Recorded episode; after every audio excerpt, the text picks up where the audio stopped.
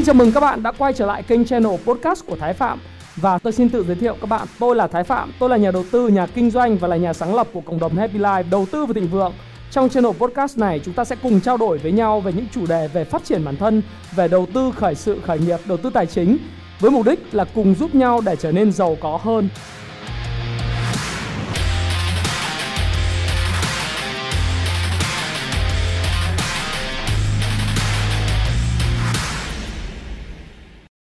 Xin chào các bạn, chào mừng các bạn đã quay trở lại với channel của Thái Phạm Và chủ đề ngày hôm nay tôi lựa chọn để chia sẻ với các bạn Đó chính là một chủ đề mà rất nhiều người quan tâm Đó là nguy hiểm nước ngoài liên tục bán dòng trên thị trường chứng khoán Việt Nam Nguyên nhân là gì? Hệ quả của nó và cách chúng ta ứng phó ra làm sao?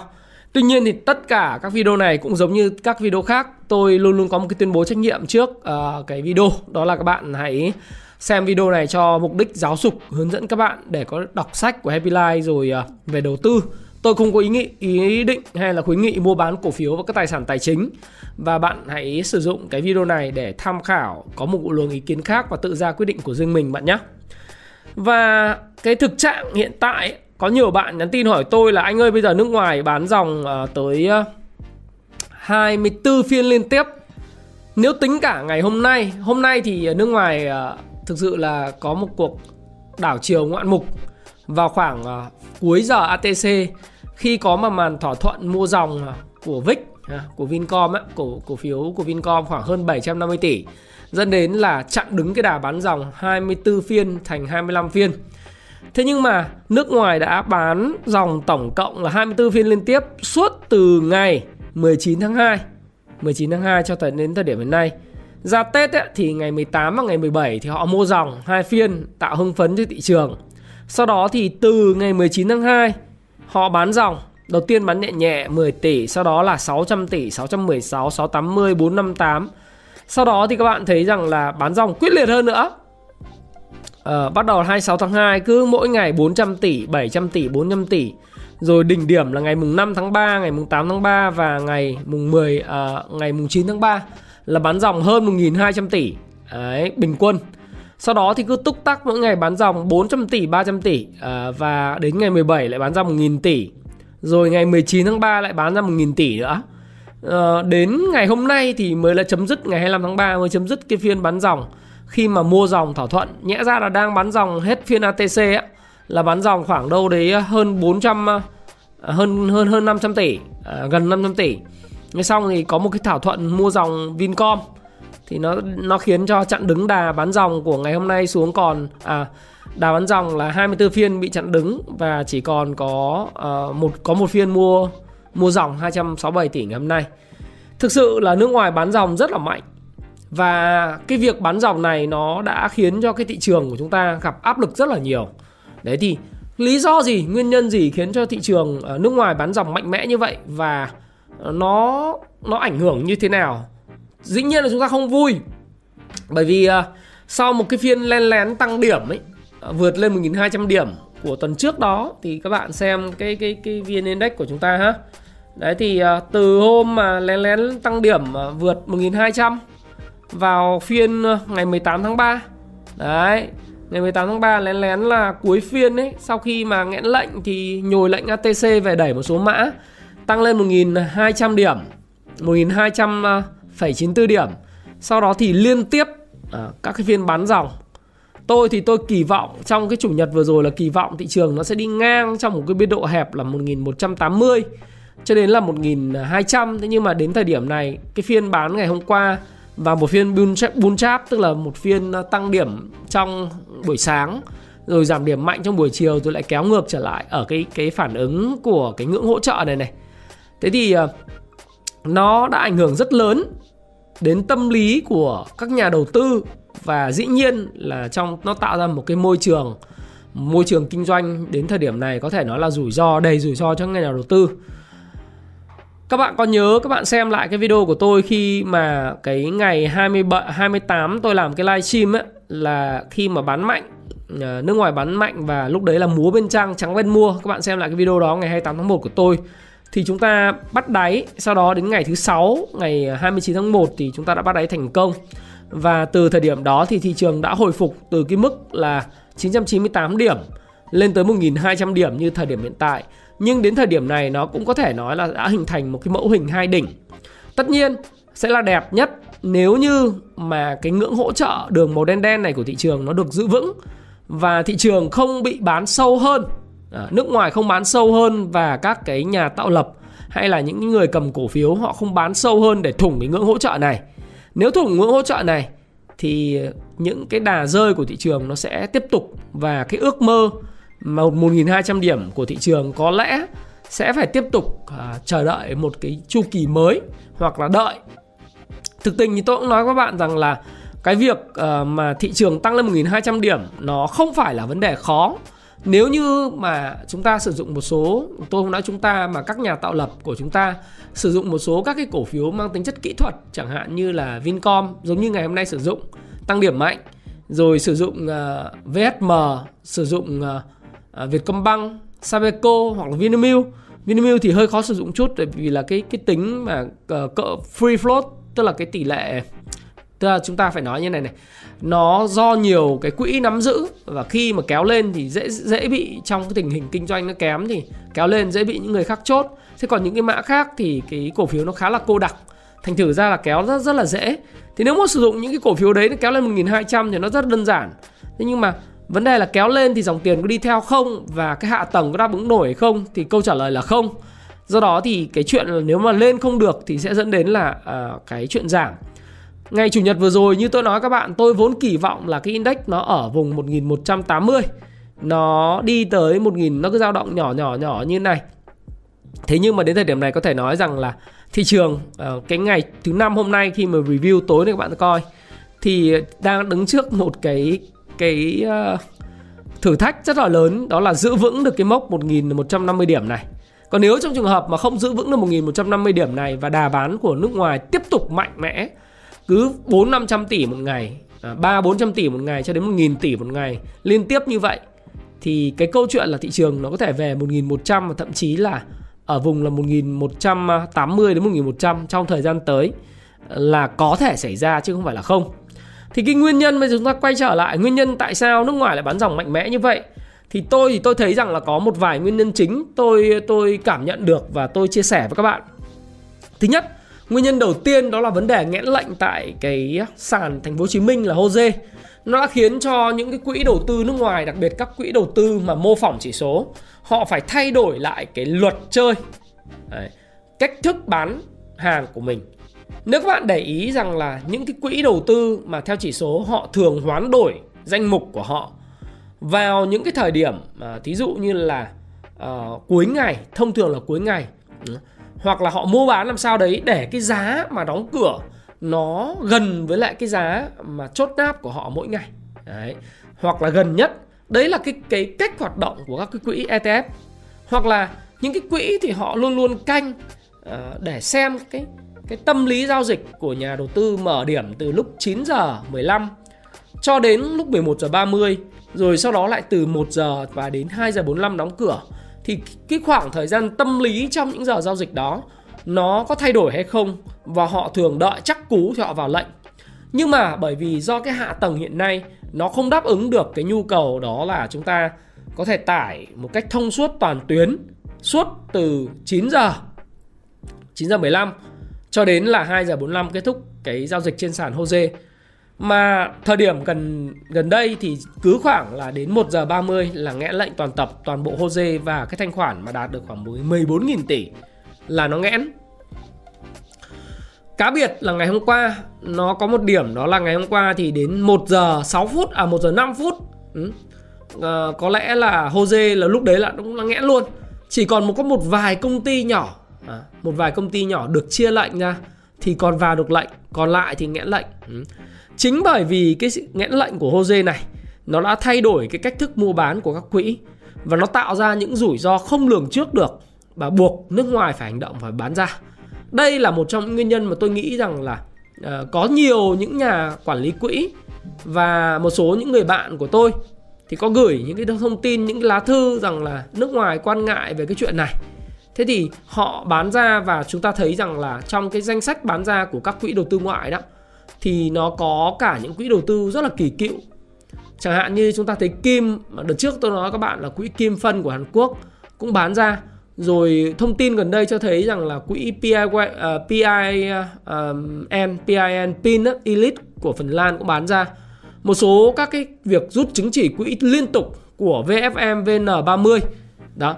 Các cái quỹ mà liên tục rút ra từ đầu tháng 3 đến giờ và từ đầu năm đến giờ họ rút ra rất là mạnh thì khi mà chúng ta thấy rằng là những cái quỹ chỉ số của VN30 họ rút ra như vậy trong đó thì những quỹ Diamond ờ, uh, ETF nó bù đắp không nổi cái lượng đó ờ, không không bù đắp nổi cái lượng mà bị rút ra thì rõ ràng là cái áp lực lên các chỉ số VN30 rất là lớn. Và họ phải thay đổi cách thức mua bán đó là cách khó chịu nhất và nó tạo ra những rủi ro không lường trước được. Tất nhiên tương lai là bất định và mọi rủi ro thì uh, luôn luôn xảy ra trong kinh doanh và làm ăn không ai kinh doanh và làm ăn mà không tính toán tới rủi ro cả. Đương nhiên là làm ăn và ra quyết định làm ăn thì nó có rủi ro. Nhưng mà nước ngoài hay bất cứ một tổ chức nào khi họ đầu tư họ có kinh nghiệm họ có thực chiến thì họ thích một thứ nó gọi là những rủi ro có thể calculated tức là có thể tính toán được. Còn những rủi ro hiện tại họ không tính toán được. Đó là một trong lý do rất quan trọng khiến cho nước ngoài bán ra theo tôi là như vậy. Cái rủi ro lớn uh, mà tôi nghĩ rằng lớn nhất đó chính là cái rủi ro gần đây liên quan tới uh, cái dòng vốn toàn cầu thì dòng vốn toàn cầu hiện nay á đang có cái xu hướng dịch chuyển là rút ra từ các thị trường mới nổi emerging market và những thị trường frontier market như Việt Nam emerging market giống như là Trung Quốc và những thị trường cận biên như Việt Nam để rút về Mỹ và Âu Châu.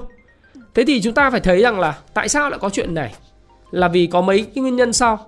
Thứ nhất năm 2020 chúng ta thấy từ khi uh, cái virus corona uh, nó nó xảy ra đó, cái Covid-19 nó xảy ra tại Vũ Hán thì nhanh chóng là cái chỉ số CSI 300 tức là chúng ta nhìn thấy cái chỉ số mà à, uh, 300 cái công ty lớn nhất của Trung Quốc niêm yết trên sàn chứng khoán uh, trên trên sở um, cái chợ chứng khoán người Hoa là Hang Sen á nó nó tạo đã nó nó sụt giảm. Đấy nó sụt giảm.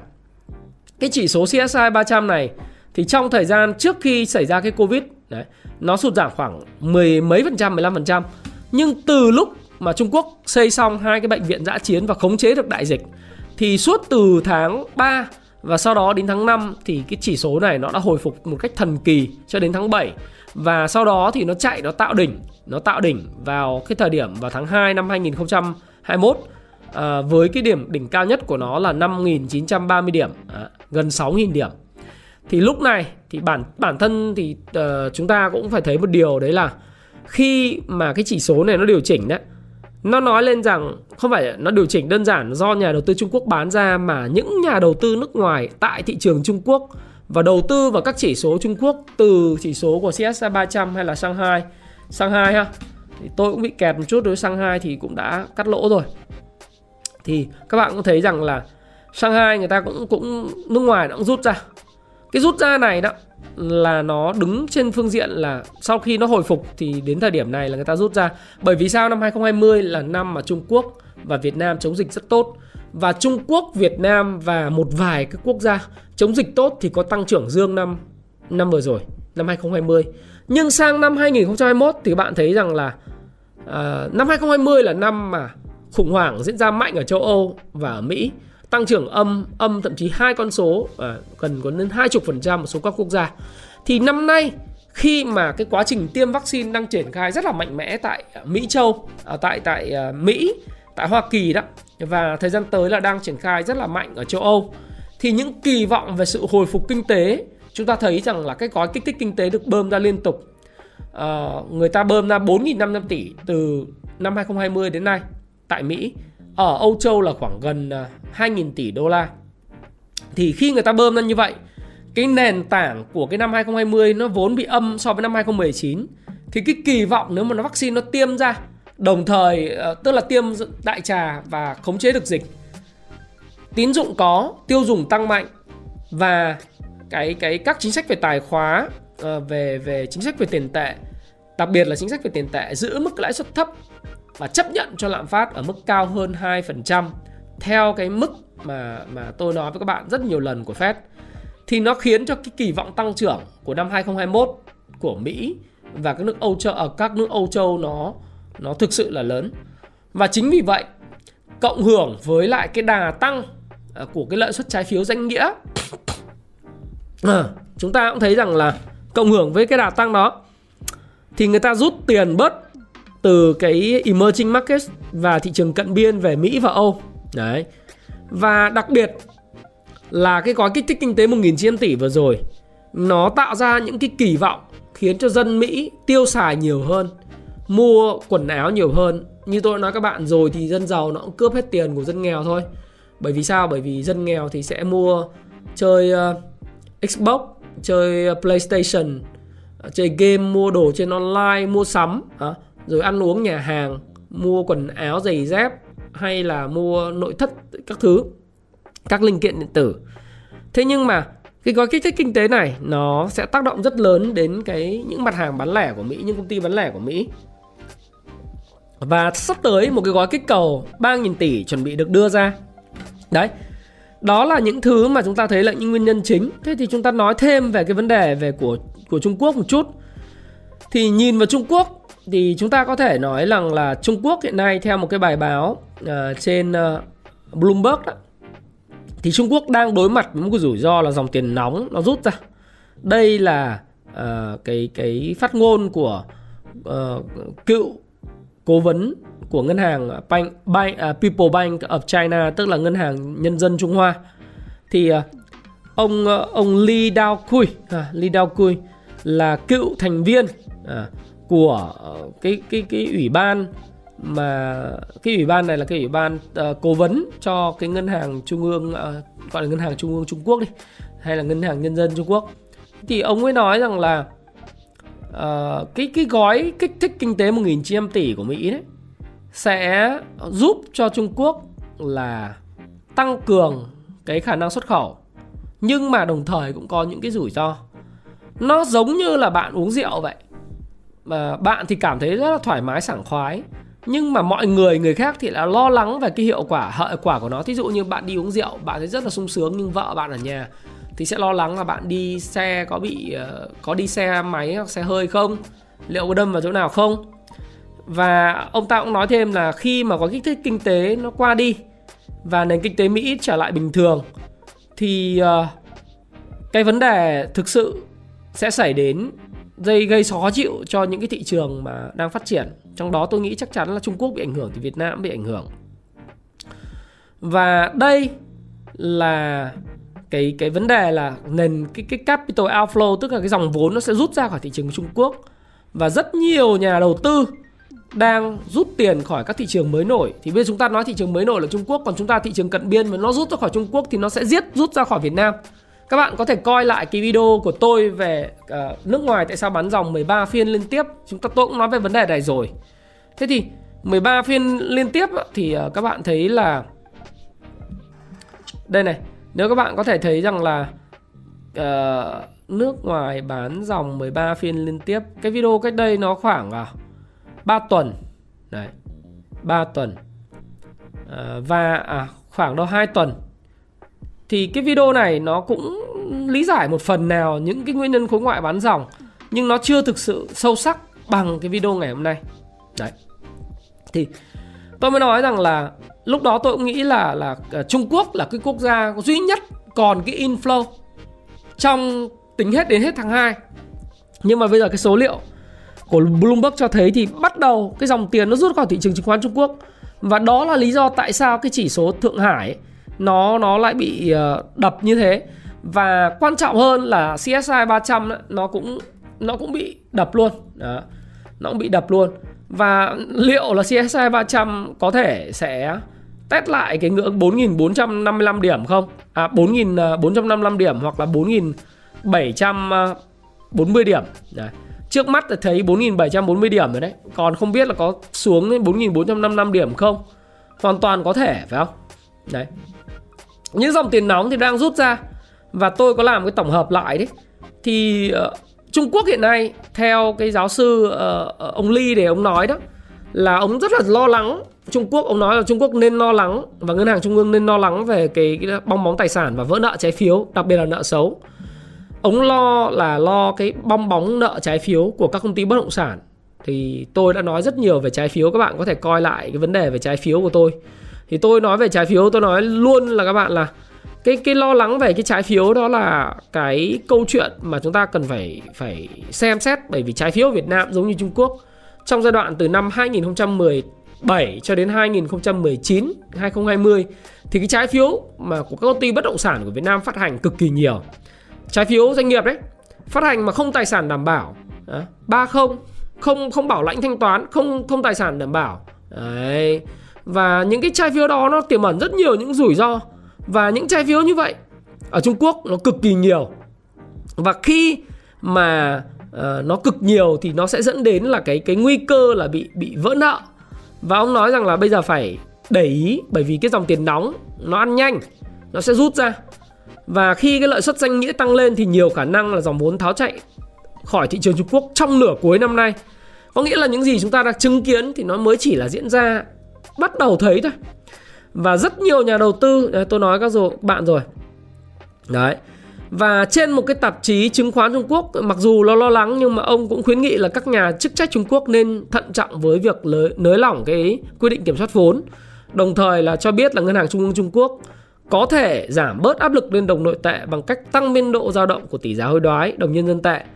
Và năm nay ông nói là có thể là một năm khó khăn cho thị trường tài chính Trung Quốc vì dòng vốn nước ngoài có thể tháo chạy Ngân hàng Trung ương Trung Quốc có thể tăng biên độ của tỷ giá hối đoái đồng nhân dân tệ nhằm tránh tích tụ áp lực lên đồng tiền.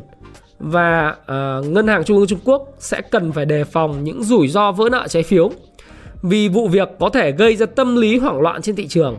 Cú sốc này từng xảy ra vào cuối năm ngoái khi một số các công ty uh, lớn của nhà nước không thể thanh toán nợ đến hạn và ông nói rằng ở Trung Quốc năm nay thì tình trạng vỡ nợ trái phiếu có thể xảy ra ở quy mô lớn hơn năm ngoái. Nhưng có lan rộng hay không? À, à, không biết là liệu làn sóng này có lan rộng hay không. Và rủi ro vỡ nợ lan rộng tại Trung Quốc đang lớn dần khi các công ty thường là bảo lãnh nợ của nhau. Ồ thì các bạn sẽ thấy rằng là chúng ta trông người thì ngẫm đến ta phải không?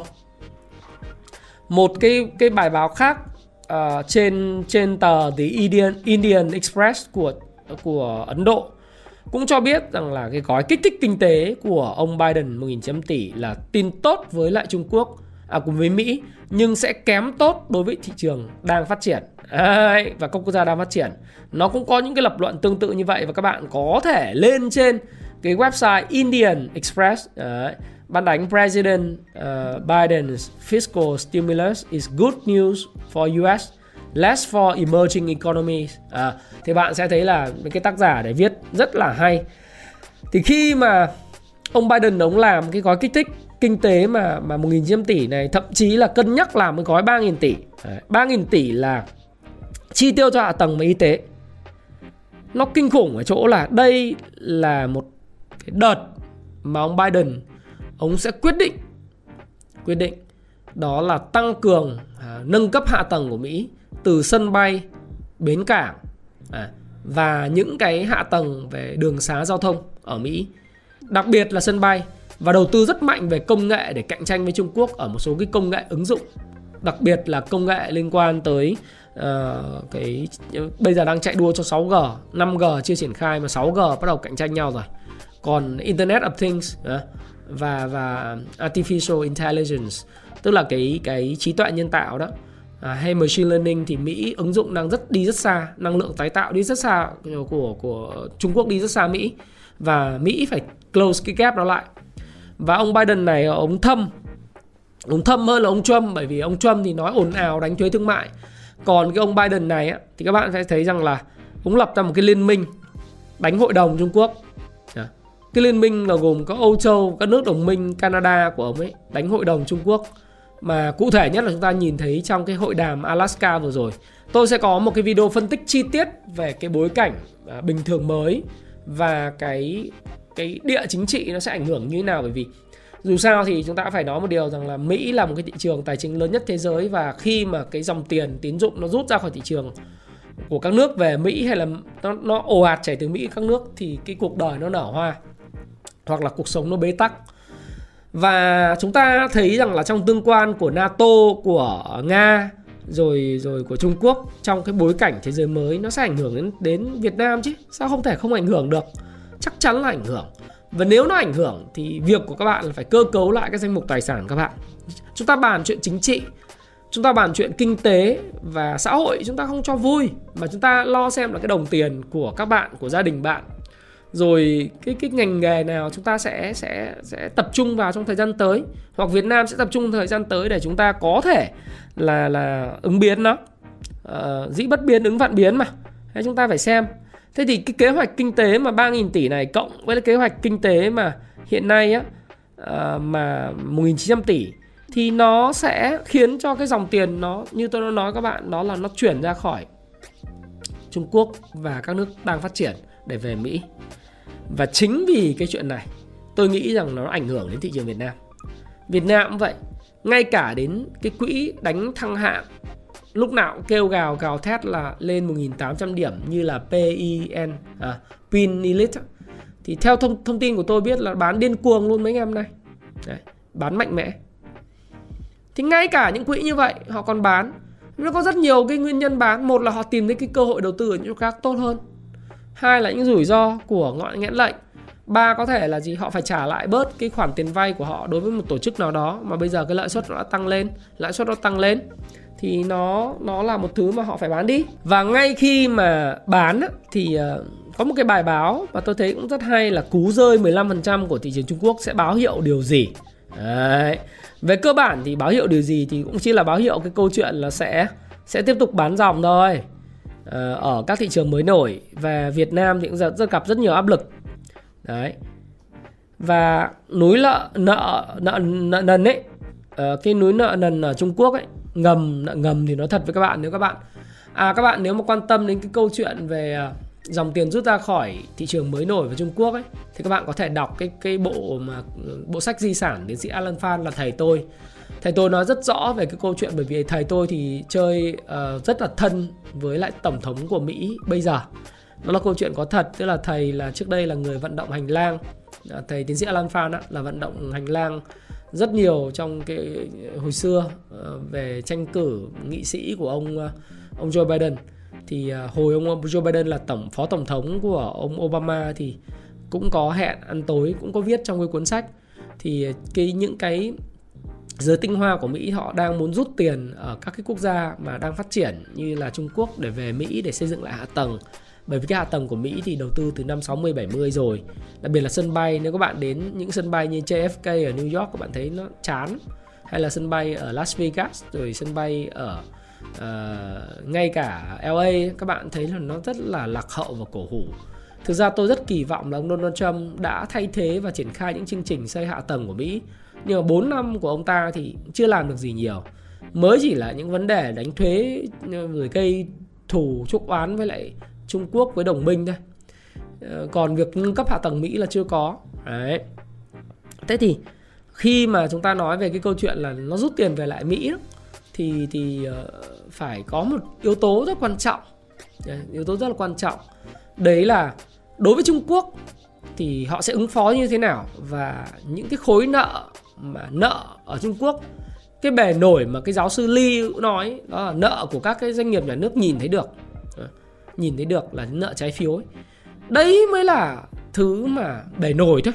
Còn những cái nợ ngầm ấy thì tiến sĩ Alan Phan có nói là đã từng trong cái cuốn sách mà mà di sản góc nhìn về kinh tế mà ông có 42 làm việc 42 năm làm việc tại Việt Nam, Mỹ và và Trung Quốc ấy thì ông mới nói rằng là cái vấn đề là cái kinh doanh ngầm ừ, cái nền kinh tế ngầm của Trung Quốc nó mới lớn. Thì cái nợ ngầm ấy nợ bề nổi ấy, là một chuyện nợ ngầm nó rất là lớn. Tất nhiên Trung Quốc có tìm cách là, là là bọc giấy gói được những cái thông tin đó và họ có cách kiểm soát của họ. Nhưng mà cái núi nợ này đặc biệt là về trái phiếu doanh nghiệp rồi uh, những cái cảnh báo của của nhà băng ờ, Trung Quốc uh, của chính chính giới Trung Quốc đặc biệt những người quản lý kinh tế là nhà băng chuẩn bị sóng nợ xấu sẽ ập đến. Ừ. trong cái quý 2 sau khi Covid qua đi bởi vì cái sóng nợ xấu là gì? Cái giãn nợ do Covid à, nó hoãn nợ này. Lúc mà Covid xảy ra doanh nghiệp gặp khó khăn người ta có thể là giãn nợ hoãn nợ hoặc tái cấu trúc nợ. Thì bây giờ nợ thì vẫn đến phải đến hạn phải trả. Và khi và tái cấu trúc giãn nợ hoãn nợ tất cả những cái đó nó đến hạn phải trả. Thì buộc anh lại phải làm nổi cái nợ xấu lên trên tài khoản của bảng cân đối kế toán Thế thì đối với Trung Quốc cũng như vậy thì tôi nghĩ ở Việt Nam cũng không khác biệt gì. Và theo cái, cái nghiên cứu của SSI Research thì cái quý 1 năm 2021 nó có thể là đỉnh cao về cái lợi nhuận của ngân hàng ở Việt Nam. Các ngân hàng cổ phần ý, của Việt Nam. Nên sau đó thì có thể là sẽ hạch toán những khoản nợ xấu từ cái Covid vào trong. Hiện nay chúng ta thấy rằng là cái ngành du lịch của chúng ta gặp khó khăn suốt từ tháng 3 năm 2020 đến giờ. Ngành du lịch, dịch vụ, uh, ngành hàng không, đúng không? Những khoản nợ đấy nó đâu có mất đi đâu. Chẳng qua là người ta giãn nợ ra, người ta hoãn nợ lại hoặc là người ta tái cấu trúc các khoản nợ, cắt những khoản nợ thành những uh, những khoản nhỏ và giảm cái cái lãi suất đi. Nhưng cuối cùng dù anh đang cho vay lãi suất 7%, anh giảm xuống còn 5%, tức là nhà băng không lấy lời nữa chỉ mong hoàn vốn thôi thì vẫn cuối cùng anh vẫn phải trả cái nợ mà uh, gốc và lãi chứ nhưng mà bây giờ anh không thu được thì nó sẽ biến thành một khoản nợ xấu. Thì có thể là từ quý 2, quý 3 nó sẽ có những cái khoản book lên trên sổ sách kế toán. Nó gọi là defer. À, những cái bút toán ấy nó được dành sang trong quý 2 và quý 3 và cũng thấy thấy là bảng báo cáo cân đối kế toán và báo cáo lời lỗ của các nhà băng bắt đầu nổi lên. Những cái khoản chi phí mà phải write off hoặc là phải hạch, ờ, hạch toán dự phòng. Thế thì đương nhiên Trung Quốc cảnh báo và cảnh báo thì ở Trung Quốc Trung Quốc cảnh báo luôn là nhà băng chuẩn bị sóng nợ xấu ập tới. Thế thì ở, Việt Nam tôi nghĩ là cũng như vậy, nó không khác gì cả. Và khi mà những cái chuyện như vậy xảy ra đồng thời với cái triển vọng của Mỹ nó sáng sủa thì cái việc mà nước ngoài họ bán dòng đấy là chuyện đương nhiên. Một lý do thứ ba tôi nghĩ rằng khá là quan trọng đó là cái định giá có thể không còn hấp dẫn nữa. Tất nhiên là chúng ta vẫn nói rằng là định giá của Việt Nam về mặt toàn bộ thị trường chứng khoán Việt Nam nó loanh quanh đâu đó khoảng 17 18 à, PE đó nó 17 18 so sánh với các nước ra trong khu vực như mà là Mã Lai, như là Thái Lan, Indonesia, Philippines, Trung Quốc. Chúng ta xem xem Trung Quốc, chúng ta rẻ rẻ hơn các nước uh, Đông Nam Á.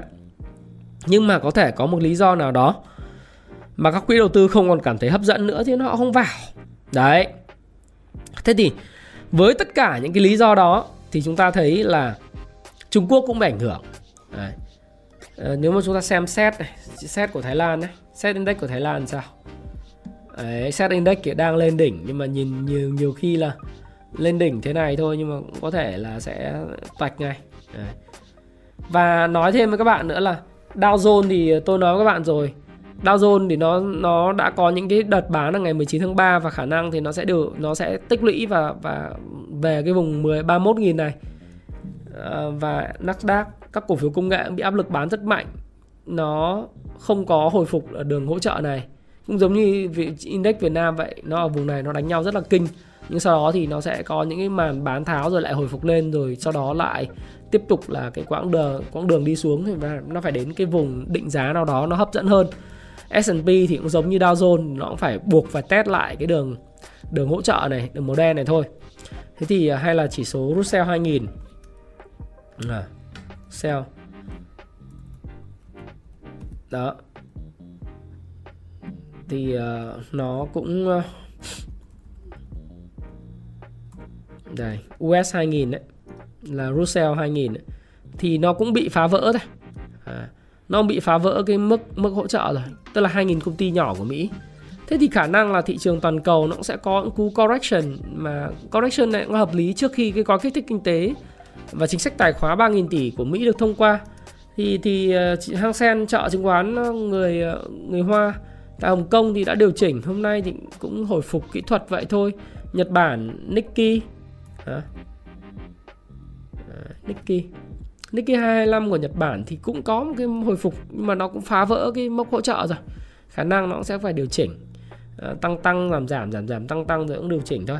Đấy thì chúng ta nhìn thấy như vậy chúng ta thấy rằng là cái xu hướng rút ra khỏi thị trường à, đang đang phát triển là rất cao.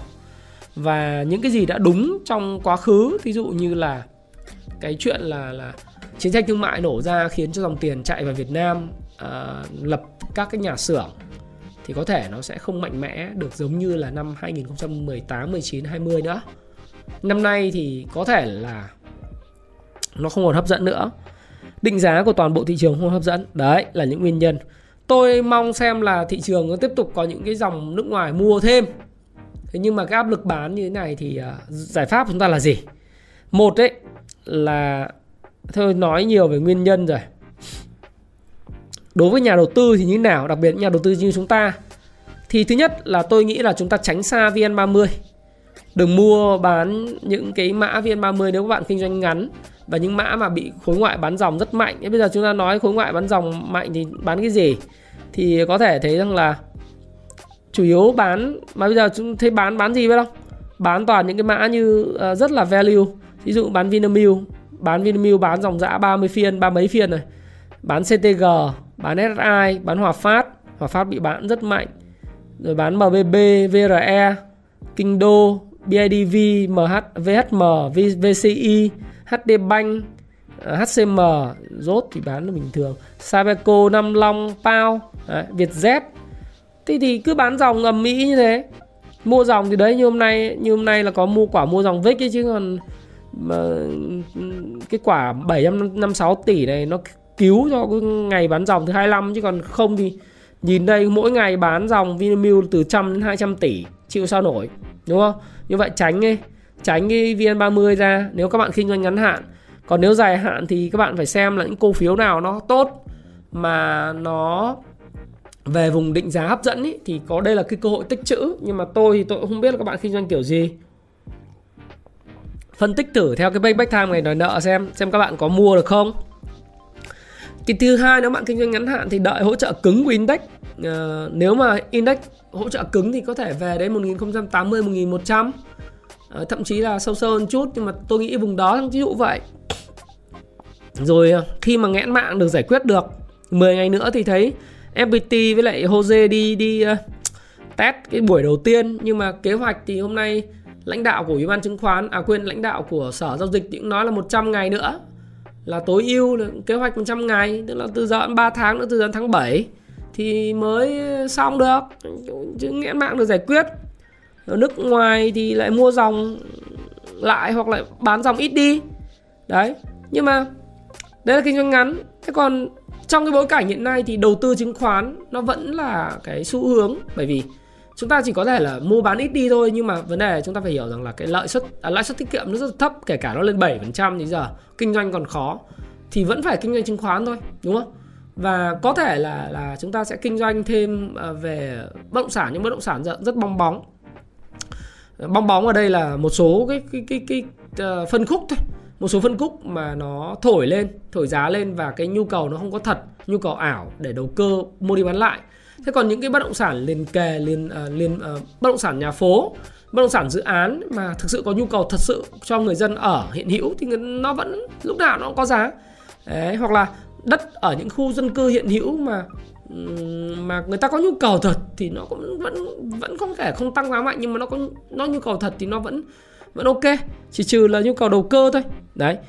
Và đây là thời điểm rất là tuyệt vời. Cái giải pháp là rất là tuyệt vời để chúng ta soi cái báo cáo tài chính của các doanh nghiệp.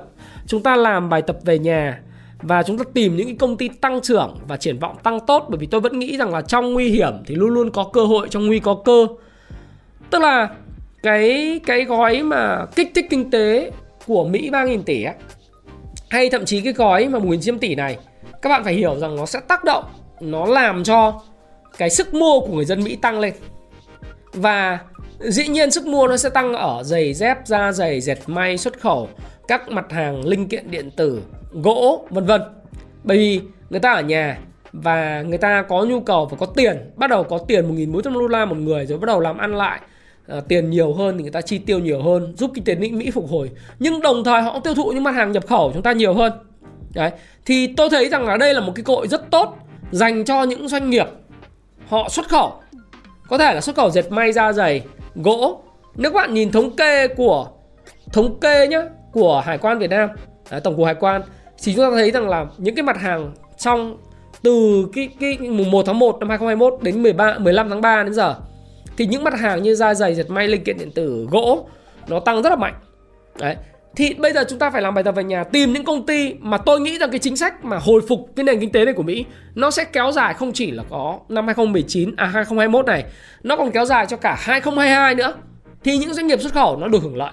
Đấy, chúng ta bỏ qua VN30 nhưng chúng ta phải làm bài tập về nhà. Thấy những doanh nghiệp hưởng lợi và triển vọng tăng tốt thì chúng ta tích trữ nó khi giá nó giảm ở mức hợp lý. Và khi thị trường giảm, nó giảm. Thì đó là cái cơ hội bởi vì cái cái kinh doanh của doanh nghiệp nó đi lên. Đấy, cái kinh doanh doanh nghiệp nó đi lên. Mà cái giá nó lại về mức hợp lý thì chúng ta phải phải sở hữu thôi. Trong nguy có cơ phải không ạ?